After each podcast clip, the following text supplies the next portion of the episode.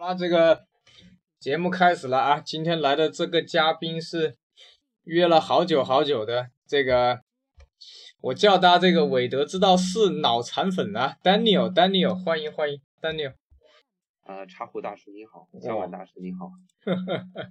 来来来来，我们就直接切入主题吧。这个，呃，我们首先是在韦德之道群里面认识的，然后呢，这个。啊，那天 Daniel 在群里面发了那个两个 AJ 的鞋，然后呢，这个后来他说谁要，我说那干脆给我拿来展览吧，然后 Daniel 就发了我发了我两双鞋给我展览，来来来来说一下来。啊，这个事儿啊，你还记得？哇，肯定要记得啊，记一辈子。哎，这个我觉得以鞋会友啊，我觉得相对来说，这个会感觉真诚一些吧。嗯，因为买鞋子的话呢，大家喜欢某一类的鞋子，至少是还是有点信仰的，至少这个喜欢的球星的一些这个品质啊，我觉得呃，就是以鞋看人，或者说通过这种这个一些聊鞋子的话呢，也能够交到一些这个无所不谈的朋友吧。嗯，当然，我觉得之前也是看到你在群里边。这个写这个在一个喧闹的城市做一个安静的鞋匠，我觉得对对对对于你来说的话呢，也是我觉得哦还有作为一个这个呃一个职业也是也是蛮蛮新奇的吧。所以后来一看，哎，这个可以跟你聊一聊，然后有鞋子，你正好也也是能够让鞋子的这个寿命吧进一步的延续，嗯，那就这个鞋子就发给你好了。也没有想太多吧。啊，然后再采访一下，是多大的时候开始喜欢上篮球跟篮球鞋的？讲一下你的故事。能听到吗？可以啊，可以啊。有声音吗。有啊。这边在调调声的，怎么样？声音有点小，好像。声音有点小。你的声音有点小。这样呢？还是有点小。等一下啊。不是的，主要是这个。器械太高级，一一直不知道该怎么用。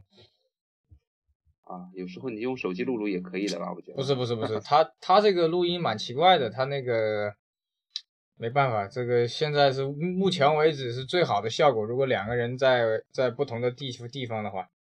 啊，现在可以，我觉得听到你的声音。好好好，好，接着说，接着说，来说一下自己的故事来。嗯。说一些自己的故事啊，其实我这个应该说掉坑里边。如果最早的话呢，应该是在呃一零年前后吧。当时正好是去书报亭买了一本这个，我忘了是尺码呢还是哪一本书。嗯。那本书的这个封面就写这个 AJ 三，呃，好像是 sneaker 所有的这个收藏的第一双鞋吧，大概是这样一个标题。结果进去以后一看呢，就介绍了 AJ 三作为所有的现在这个潮鞋的鼻祖。呃，他的一个故事，正好赶上那一年，呃，AJ 三确实也复刻了白水泥，后面呢又只有那双白蓝，当时呢就买了这两双，那时候我感觉这个鞋市啊没有像现在这么火爆，买那两双鞋也没有排队也没有抽签，直接买就买到了，但之后很多年，啊，应该过了几年吧，又买了一双 AJ 二零一零这个实战鞋，也穿了一段时间，后来呢就很长一段时间。再没有去关注太多的鞋子吧，直到这个呃买 UA，UA 这个鞋子后来是还穿了蛮长时间，一是一方面是这个 UA 当时刚进国内市场，我是比较喜欢偏小众一点的这个鞋子，觉得新的鞋子还是有点这个创新精神，嗯，能够这个在进入大陆市场的时候，至少我觉得品质啊，然后价格呀，应该都属于这个还是能够值得。去这个呃细细的去挖掘一下，所以后来很长一段时间只穿了 UA，然后库里的话呢三分球也比较准，我自己的话呢也是比较偏爱这个投三分吧，虽然说这个命中率可能有时候准，有时候这个惨不忍睹吧，但是一直是觉得啊还是比较因为球星喜欢这个球鞋，因素也会有一些，呃当然这个有一次去我想想看啊，第一次看到韦德之道。嗯。啊，我想想啊，应该应该是那次加，应该是加你要不把耳机拿掉说，嗯，加内特加盟这个安踏以后啊，我我正好是去港。汇那边，那天正好是路过，哎，看到他是首发首发加内特的这个套装礼盒，呃，那一天上海大概只有十五个名额，我是最后一个抽中的，哎，当时还想这个能抽到这个加内特的礼盒还是挺开心的，他因为本身那套礼盒东西还挺多的，有鞋子，有一套球衣，有护腕。有茶杯，有这个这个水杯，呃，还有这个一套一个加内特签名的摆设的一个牌子，我觉得那套东西还挺有意思的。呃，这是之后的话呢，为什么说这个安踏呢？因为之后没过几天，这个李宁宣布签约韦德，哎，后来想想看，这个哎这个国产品牌似乎是那一年开始啊会去找这个 NBA 比较知名的一些球星去签约，所以呢也关注了一下韦德。当然不巧的是呢，这个呃，韦德首发的第一双鞋子应该是上场吧？啊，哎，那个 Daniel，你把那个耳机拿掉，我再听一下。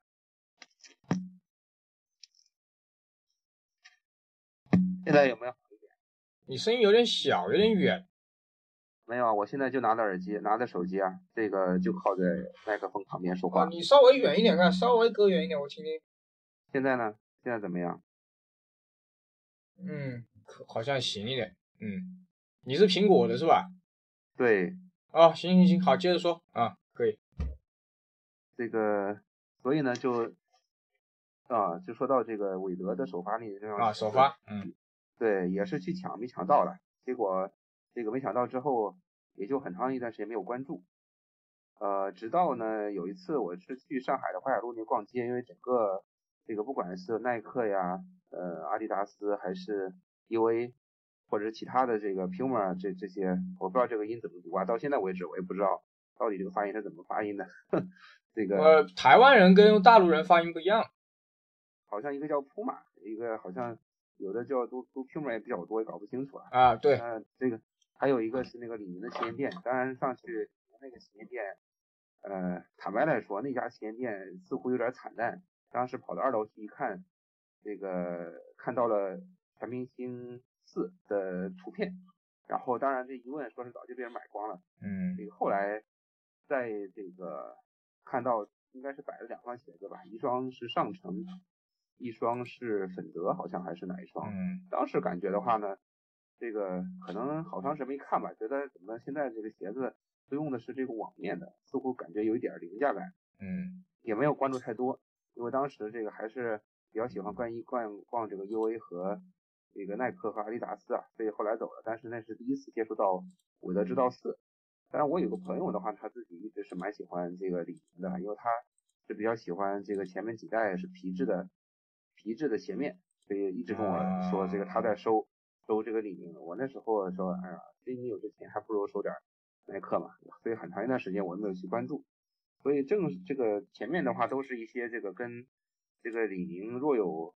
若无的一些这个小的故事，一直也没有买买到这个李宁的鞋子，韦德之道的相关鞋。哎，我提个问题啊，嗯，你既然喜欢韦德之道四，你也特别喜欢收尾的这道四跟四的低帮，我提个问题，那个全程四你喜不喜欢？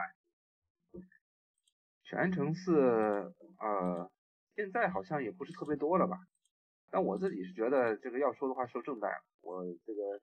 啊，没有没有太多的这个这个买买周边的想法，还是比较喜欢收正代。当然四代的低帮我是在收了，现在。啊，好，行，那个低低帮留到最后重头戏说啊。嗯，好，嗯嗯，好，接着说。这个其实正式的开始关注，比较花时间和这个精力去关注韦德之道的话，应该是去年吧。我是正好也是巧合去这个来福士那旁边办事情。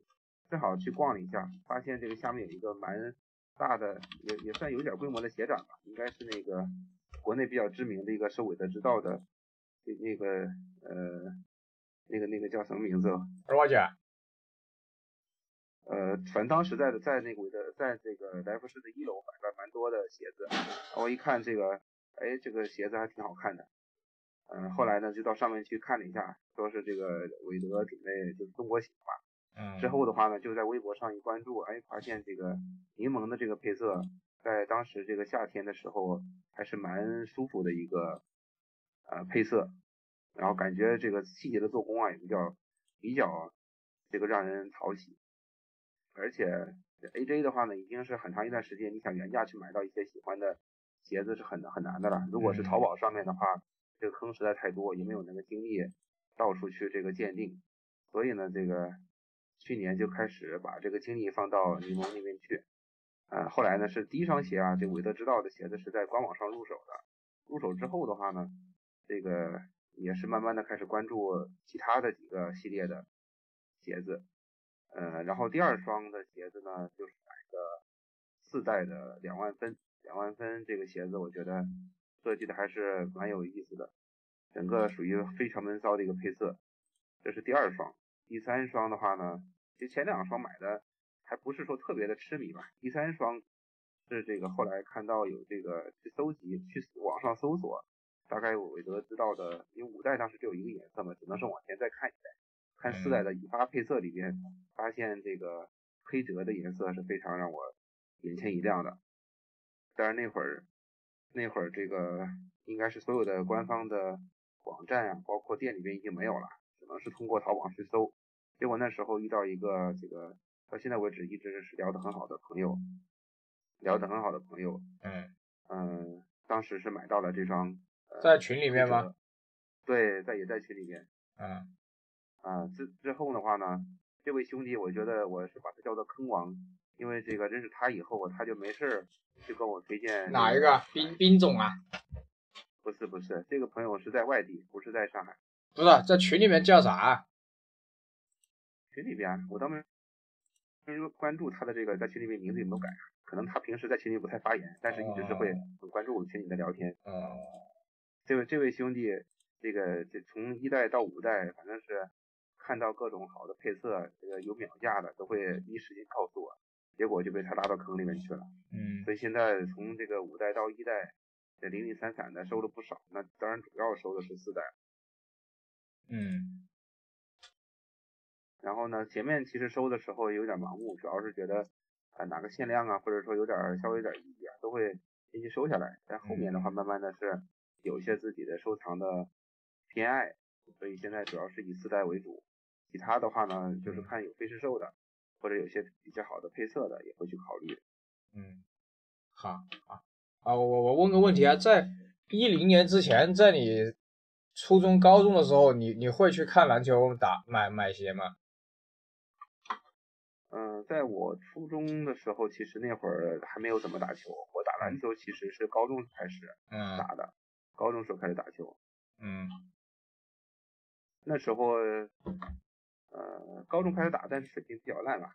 嗯。其实大学的时候开始打的比较多。大学的时候，忘记韦德知道当时呃，应该韦德签约匡威的时候，应该还是在读大学的时候。对。那时候觉得那个颜色。还是非常的好看，只是这个那时候大学生总归是囊中羞涩吧。虽然那时候鞋子也不是特别贵，但一直是也没有机会入手一双。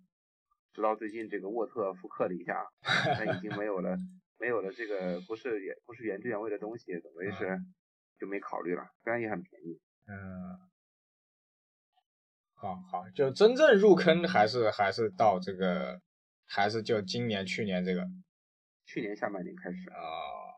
其实其实这其实一开始我也对这个四啊没什么感觉，最近最近跟你认识你这么久，我也越来越越来越就是四是越来越看的比较顺眼一点，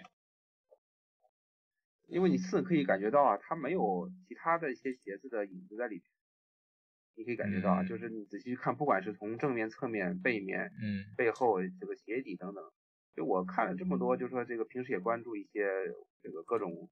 潮牌呀，这个也去各种店去逛，基本上是找不到它有什么鞋子的影子在里面。嗯，但你说这个韦德之道一代、二代和三代，三代稍微有一点这个差异性了，但是前面两代的话还是有比较明显的和某些鞋子的这个鞋型有点类似。啊，这但是对对对，那天是谁跟我说？你看一下那个一的那个最早版就是那个 乔伊的改了一下，我后来一看，真的是。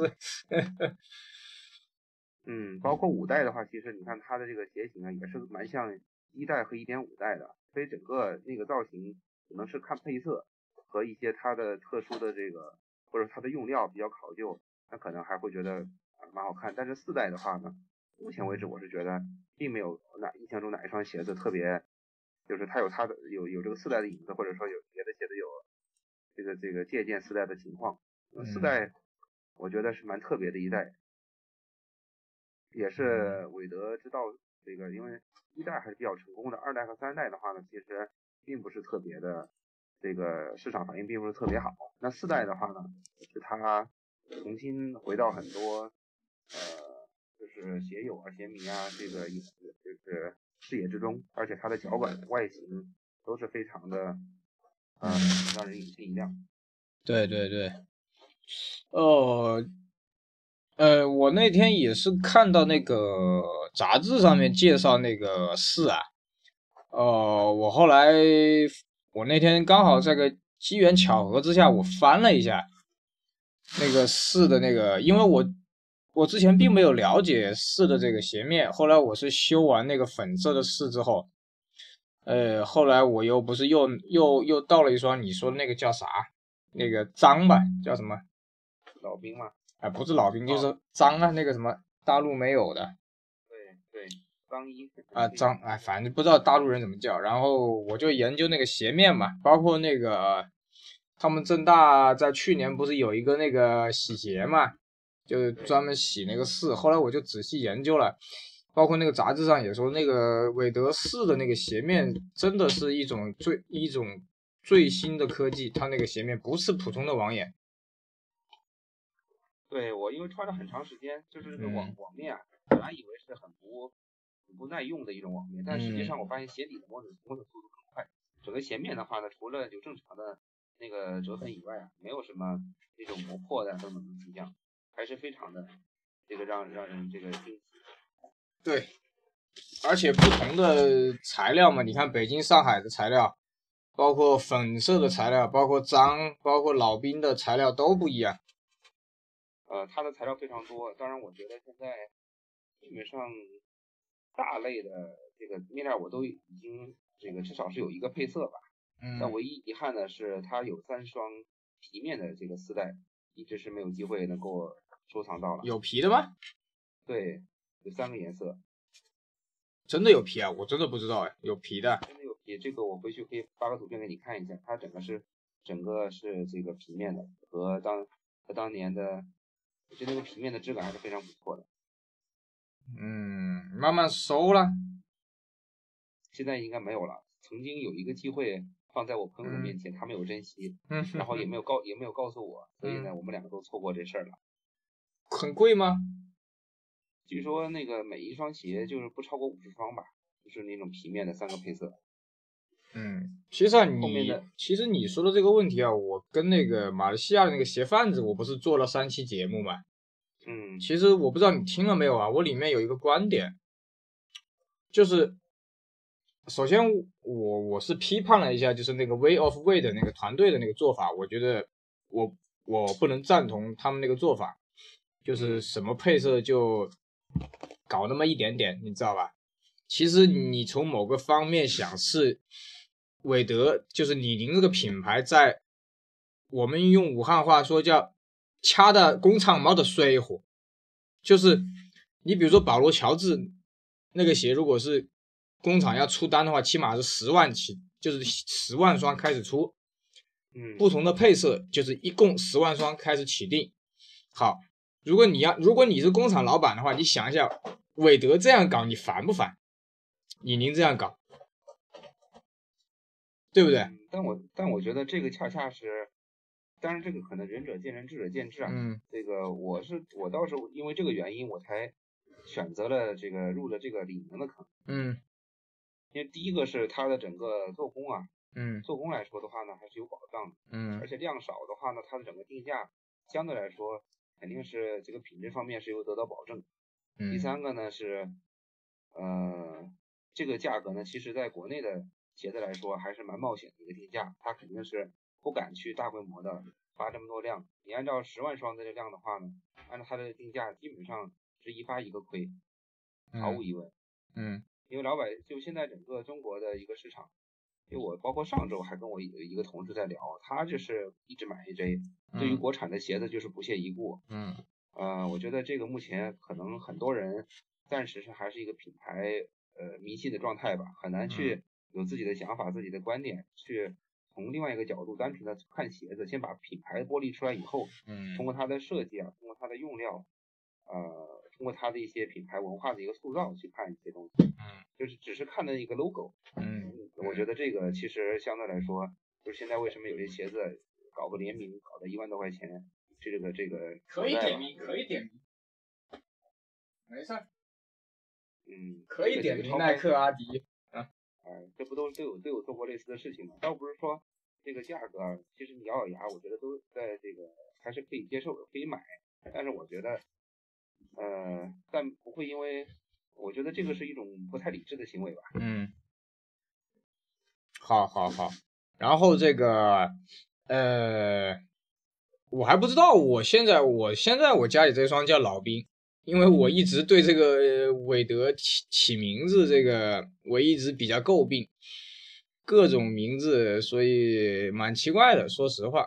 包括那个什么对脏那个事儿，我也觉得这这中国人怎么翻译成这个东西？所以包括这个韦德五这个不同的颜色，呃发发布的嗯不同的配色发布，其实我是颇有微词的，说实话。嗯，你要就一起上，要就两个三个上，一个一个搞。你说实话，你有点有有点拔苗助长、杀鸡取卵，你知道吧？在我的观点啊，可能可能对于你这种就是入坑之后，可能觉得无所谓。这个呃，坦白来说，你看到在上海来说啊，嗯店旁边基本上都有耐克，都有阿迪达斯嗯啊，所以这个竞争压力还是很大。这个倒是一个市场，你从这个市场的角度来看的话，呃，他要想这个把这价格卖高，那必必然是要和这个耐克和阿迪达斯放在一起，或者 UA 放在一起，才能显得出这个它品牌的价值基本上跟他们一个档次。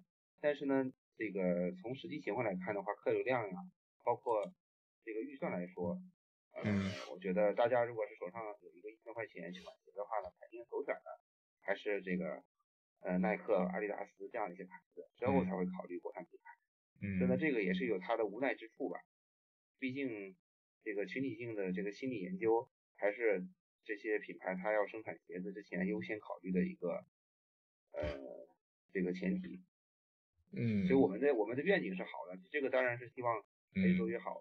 将来这个量的话呢，至少也能够几万几万的、几万几万双的这个嗯卖了。嗯但这个实际情况来说，现实是很残酷的。你看这个安踏的这个 KT 二也就四百多块钱，这也是这个球星的球星的签名鞋。是啊但，你看这个价格，确实是只能靠廉价去获得市场，包括匹克的一些鞋子都是一样。对，所以李宁能做到这个程度，一方面有他的底气吧，但是也有他的一些这个受市场竞争压力带来的一些这个慎重吧。嗯，我也是在现在我在刚看到你说的之前跟我说的那个黑烟呢嗯，Black Smoke 的，我觉得比较好奇的是黑烟的鞋底，我觉得好奇怪。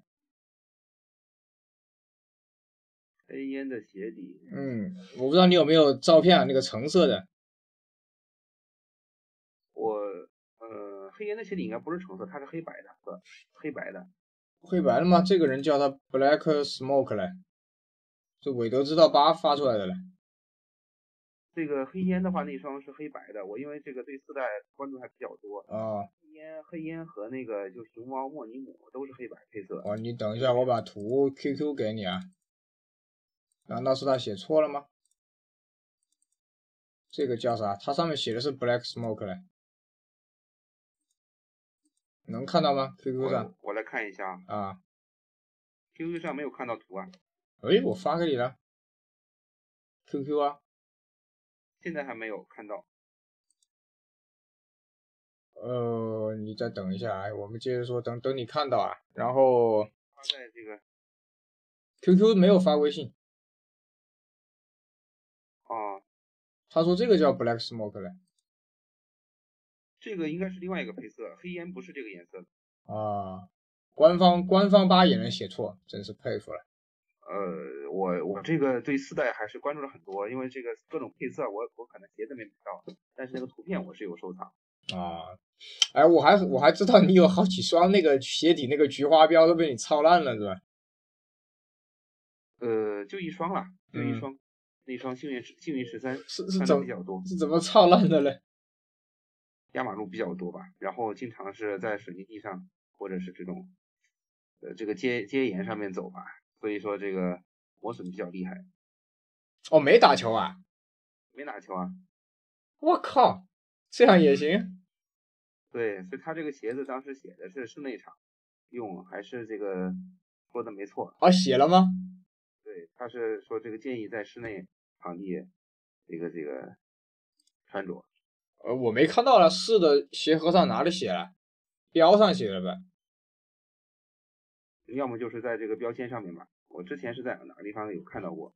它这个鞋底确确实是这个肯定不是那种 XDR。那种这个，或者是像阿迪达斯那个 No Marking 那种，加了这个一些耐磨的东西。嗯，哎呀，我现在才看到啊，这个上海跟北京的配色加起来才一七九九嘞，发售价。对，所以是非常实惠的。也就是说，它的成本在那个鞋面上可能就少了不少，可能就少在鞋面上了。它的鞋面是那种，呃，太空棉。叫什么黑色花纱织物材料？哎，搞不清楚什么东西。反反正是叫叫什么棉的这个，但是我觉得那个质感还可以，质感还可以啊，至少看起来不错。上海我是有的啊，你穿了没？感觉很软是吧？不卡脚？不卡脚。然后，但是我觉得四代呢，就不同配色之间，它的这个脚感上还是有差异的。嗯。就可能这个在 B 加 C 的这个密度上面会有一些区别。啊，对对对。说。总体来说是非市售的这个脚感会比市售得好。市售里面的话呢，要看不同配色，可能会有一些呃，这个再有一些区分。喂，哎哎，包括那个就是那个大家可能不知道，丹尼尔收了一双，好像是全网唯一的一双那个灰孩子的低帮是吧？我不知道是不是这个唯一一双，反正现在我再去买一下买再买一双的时候就没货了。嗯，你跟大家介绍一下嘛。哎呀，这个只是四代收到后面的话呢，这个其他的配色可能这个有点什么，也有点疲劳了吧。后面的话就想让低帮也是夏天这个比较比较适合穿着的一个颜色啊，所以呢就是在也是在这个某宝上面去找呀找呀找。嗯。后来呢找到了这双鞋子，也非常感谢那个朋友输给了我。嗯，呃，拿到以后呢，也是上脚以后，确实感觉这个脚感和这个正代有所区别，它非常的弹，原地原地站着的话呢，都可以通过体重的这个稍微的晃动，感觉到鞋底的这个呃反馈，嗯，非常的不错。但是我看了，我看了你的鞋垫呢，好像跟普通版是一样的，那么我就说肯定是中底的密度它调重新调过。嗯，我觉得这个脚感很非常不错，和四代里面我觉得比较接近的是我有一双百热，那个鞋底也不错，也是蛮软的。嗯，但是这就是看了这么三双，我拿到手这三双，我回头再看，我觉得，呃，嗯，怎么说啊？嗯，首先韦德去年打的比较好。呃，然后呢，这个他其实说实话，他去年打的时候，我只觉得他打得好，我也没关心他的鞋，你知道吧？呃，我也是，我当时要不是这个去了 F 市看了他鞋展，然后这个适当的去关注了一下这些朋友圈，还有这个应该说是这个微博的朋友圈上面各种这个李宁的宣传吧，嗯，呃，也不会后来这个哎对他的鞋子关注这么多，而且收的还算收的还比有点猛。嗯，对你最近确实有点猛，呃，没法跟那些这个这个圈里边入坑比较早早的那些，嗯，这个大师级的人物去比了。但我觉得在这个普通的粉丝里边的话，收的还算比较多。当然群里边还有几个朋友收的比我还多啊。对对对，哎，但是呃，这个我那天也是问了一下那个了正大的店长，他说那个老兵好像在大陆没有发多少，对吧？老兵是那年双十一的时候发的，量很少，所以你可以现在看到二，就即使是现在这个在，呃，就哪怕二手的价格也很贵。然后如果是你要买全新的话呢，价格基本上就跟你发行价差不多，没涨价就算不错了。那没涨价就真的不错啊。对，现在基本上就跟正常的发行价差不多能拿到，有些个别的。这个黄金版的话，可能还再稍微贵一点。但我觉得你如果不跟我说这是老兵的话，我觉得蛮漂亮的，比跟我想象当中的老兵，我觉得漂亮。嗯，从一代一代可能很多人觉得那个老兵很好看，但这个一代的老兵，他那五角星确实是不错。呃，鞋面的话呢偏蓝，呃，就比较比较活泼一些。二代和三代，三代我印象中好像这个那个图片我。似乎没有保存二代的老兵的颜色跟一代有点类似，但是四代老兵的话呢，它的这个鞋面是黑色的，加上白色的五角星，就比较就属于我比较喜欢那种配色的这个色彩的基调。嗯，所以呢，这个四代老兵还是非常的漂亮。然后我想问一下，那个就是那个叫什么 The Edition，就是那个卖四五千的那个，跟什么迈阿密当地有个什么牌子合作的那个 T T T E D 吧。T.E.D 的那个牌子，T.E.D 的，呃，为什么那么贵啊？那双鞋？呃，那双鞋子，它第一个是鞋面，就你看到那个鞋面是和黑烟和那个熊猫莫尼姆应该是一个鞋面，可能是比较少见的。我好像这个这个这个鞋面我不知道哪双鞋子是啊，我还没有这个鞋面的鞋配色，还没有。呃，然后它的整个鞋底的话呢，是一个蓝色的水晶底，对对。然后呢，水晶底下面呢是一个椰子树，对。所以整个设计来说，呃，它那个三 M 的整个鞋面都是反光的，但是反光的效果和那种三 M 的这个贴片的那种那种形状的还不太一样。嗯。然后上面有一个鞋舌上面有一个联名的五角星，我觉得整个设计感还是非常的不错的。啊，那好贵啊，好像。嗯，除了全明星吧，除了四代的全明星，那个第二贵的就它了。哦，懂了。那你那个你那个韦德之道五，你是一双没买吗？韦德之道五，我是入坑的第一双就是柠檬啊。然后你就把 柠檬买了？对，我我是韦德之道买的第一双是柠檬。呃，五代另外的话呢还有。一双圣诞，一双无眠，一双全明星。啊，对，全明星还在路上，还在美国。对，对，对，无眠已经在手上了。啊。但我跟你的话呢，我我跟你很奇怪啊，我特别喜欢四的那个简版，就是那个 All City，我是那个我是那个 All Day，就是那个香槟版。嗯。我特别喜欢那个简版，从不光是价格啊，就是从设计来看，我是很喜欢那个简版，包括五的简版我也买了，那个那个 O O O C T 五的那个红色我也买了，就是哦，你说四代的那个全程我还是关注了一下，前段时间看了个赞助版，嗯，还挺贵的，基本上有些码呢卖到一千五，有一些颜色的话能卖到两接近两千，呃，好在哪里呢？我我没有买啊，不太清楚，估计这个鞋底上面是不是密度上面和正代差不多？有可能有碳板哦。嗯，对的。嗯。然后量非常少，那就物以稀为贵。包括之前的这个炒的比较高的超星石的白色版，我估计都是一样的情况吧。嗯。这每个人的这个爱好啊，真的是很难琢磨。所以这个就是鞋子嘛，有有的人这个喜欢 AJ，有的人喜欢这这个其他的一些，或者有的时候喜欢非常喜欢哈登。这个呢，一个方面喜欢球星吧，我其实现在喜欢这个韦德之道，可能这个跟韦德的关系慢慢的好像也不太多了。我单纯的就是从设计的角度是蛮喜欢这个鞋子的。对，对，就像你跟我说，虽然我吐槽了很多次他那个碳板，但是你说的也有道理。就是你千篇一律的看完碳板之后，哎，他的碳板至少跟别人不一样。对的，而且这个工艺，你看它这个变成这个造型，其实花的成本还是挺高的。对，哎，好像我看到那个老兵好像是卖是在哪里只卖四百双嘞，一五年十一十一月十一号。对，量量是不多，当天应该是马上被人秒光了，就整个全网一下就就卖光了。后面的应该是从国外回来的货。啊，哎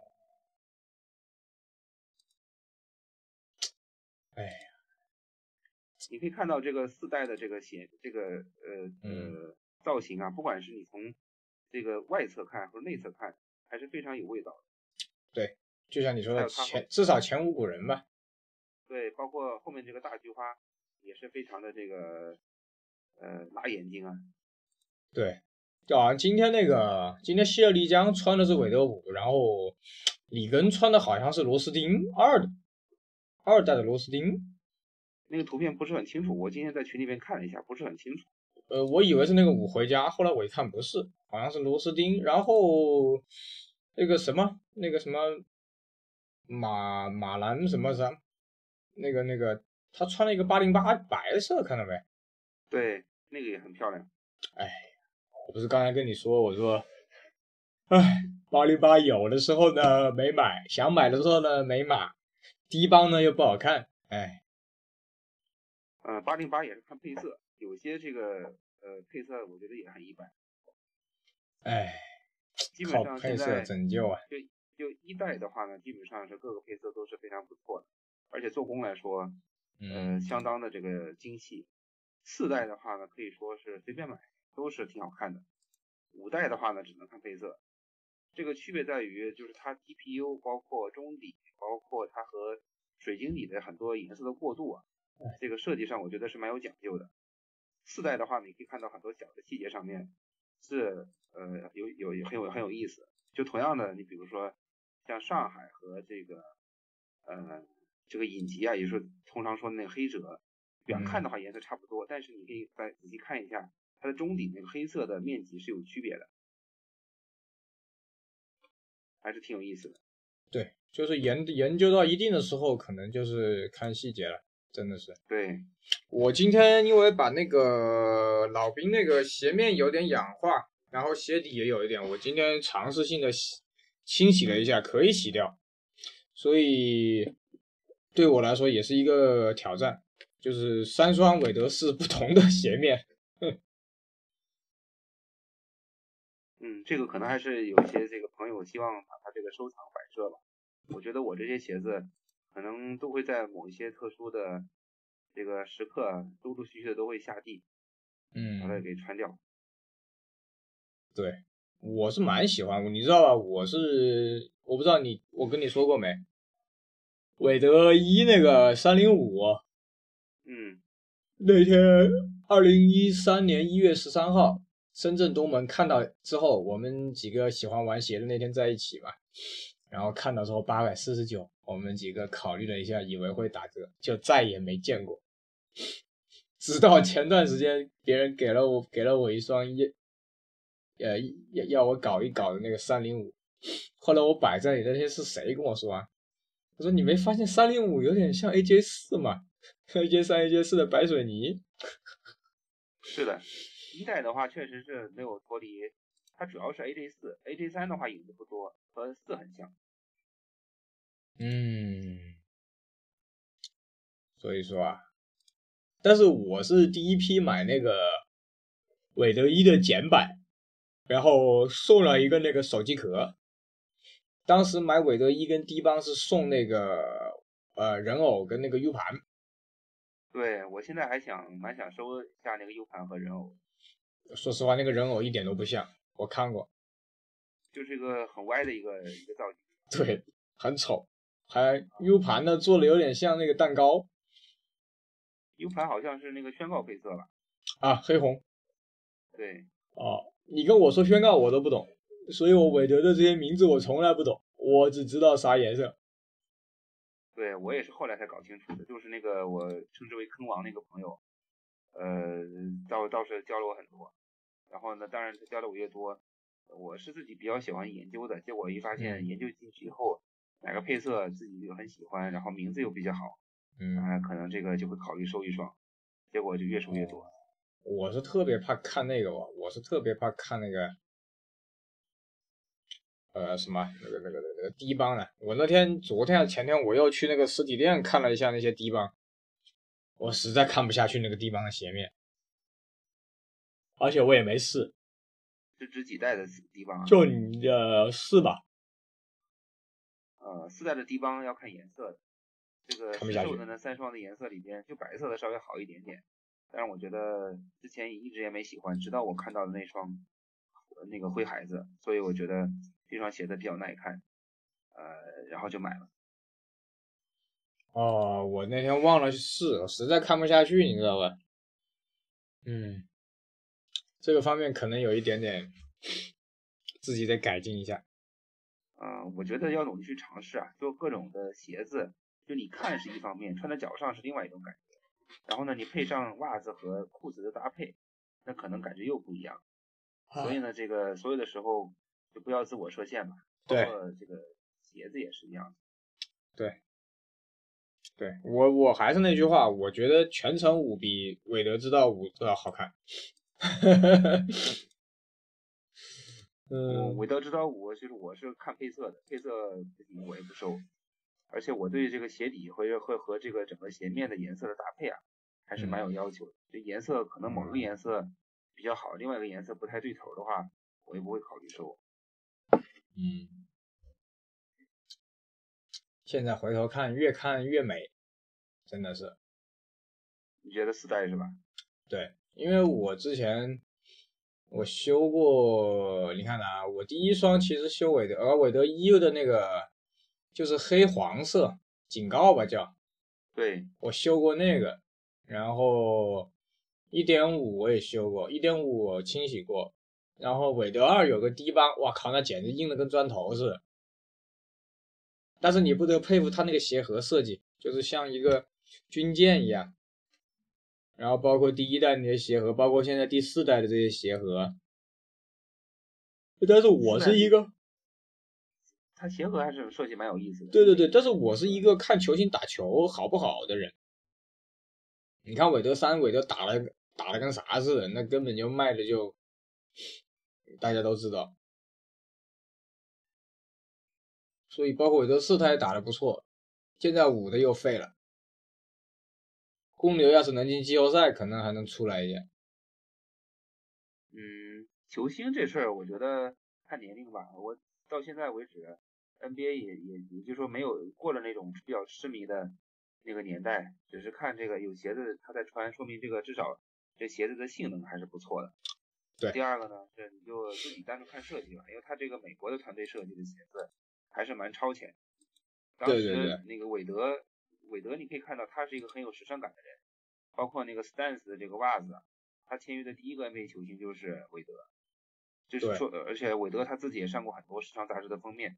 那么他除了球打得好以外，他对于时尚方面，这个也是有非常高的一个鉴赏能力。所以我觉得他的整个团队对于配色的这个驾驭啊、外形的设计，还是会有他的一些不同之处的，也是当当时他从这个 AJ 离开，选择加盟的一个重要的原因。对，我是那天不是说吗？我说韦德五只要是出那个扣篮过王的那个配色，我一定买。我一定买那个，就那个扣篮王那个全明星赛那个黑黄的那个，就步行者那个，那是他的定制版后面。对呀，我特别想要那个颜色，我就觉得就很奇怪，所有的配色我都看不上，我就喜欢看那个配色。后面有个四十的，有点像那个羽人坎普的感觉。有他自己的这个 logo 啊，在后面。呃，一个事实嘛，logo 我倒觉得无所谓，就是与人坎普跟与人坎普同一个号码嘛。啊，那你可以考虑收一个比较浅的颜色，像现在这个市集或者马上发的这个，呃，这个这个白热这种白色的鞋面，你可以定制一下。看吧，嗯，他又不让定制。就你自己现在不是国内有有一些专门定制鞋子的这个店？你是不知道，我们这一行，说实话，我真的想吐。我跟你说，我今天朋友圈不是那个乔六不是补色嘛？对你真正干这一行，你真的会想吐的。而且就是我，我我我其实有时候挺任性的，我会把皮盆啊、配顿啊、变式啊全部改，就是要改成我喜欢的颜色。但是你说要是这个人真的很奇怪，你知道你说？要是韦德五他不出个那个颜色，我还真没兴趣改。哦，真的是这样。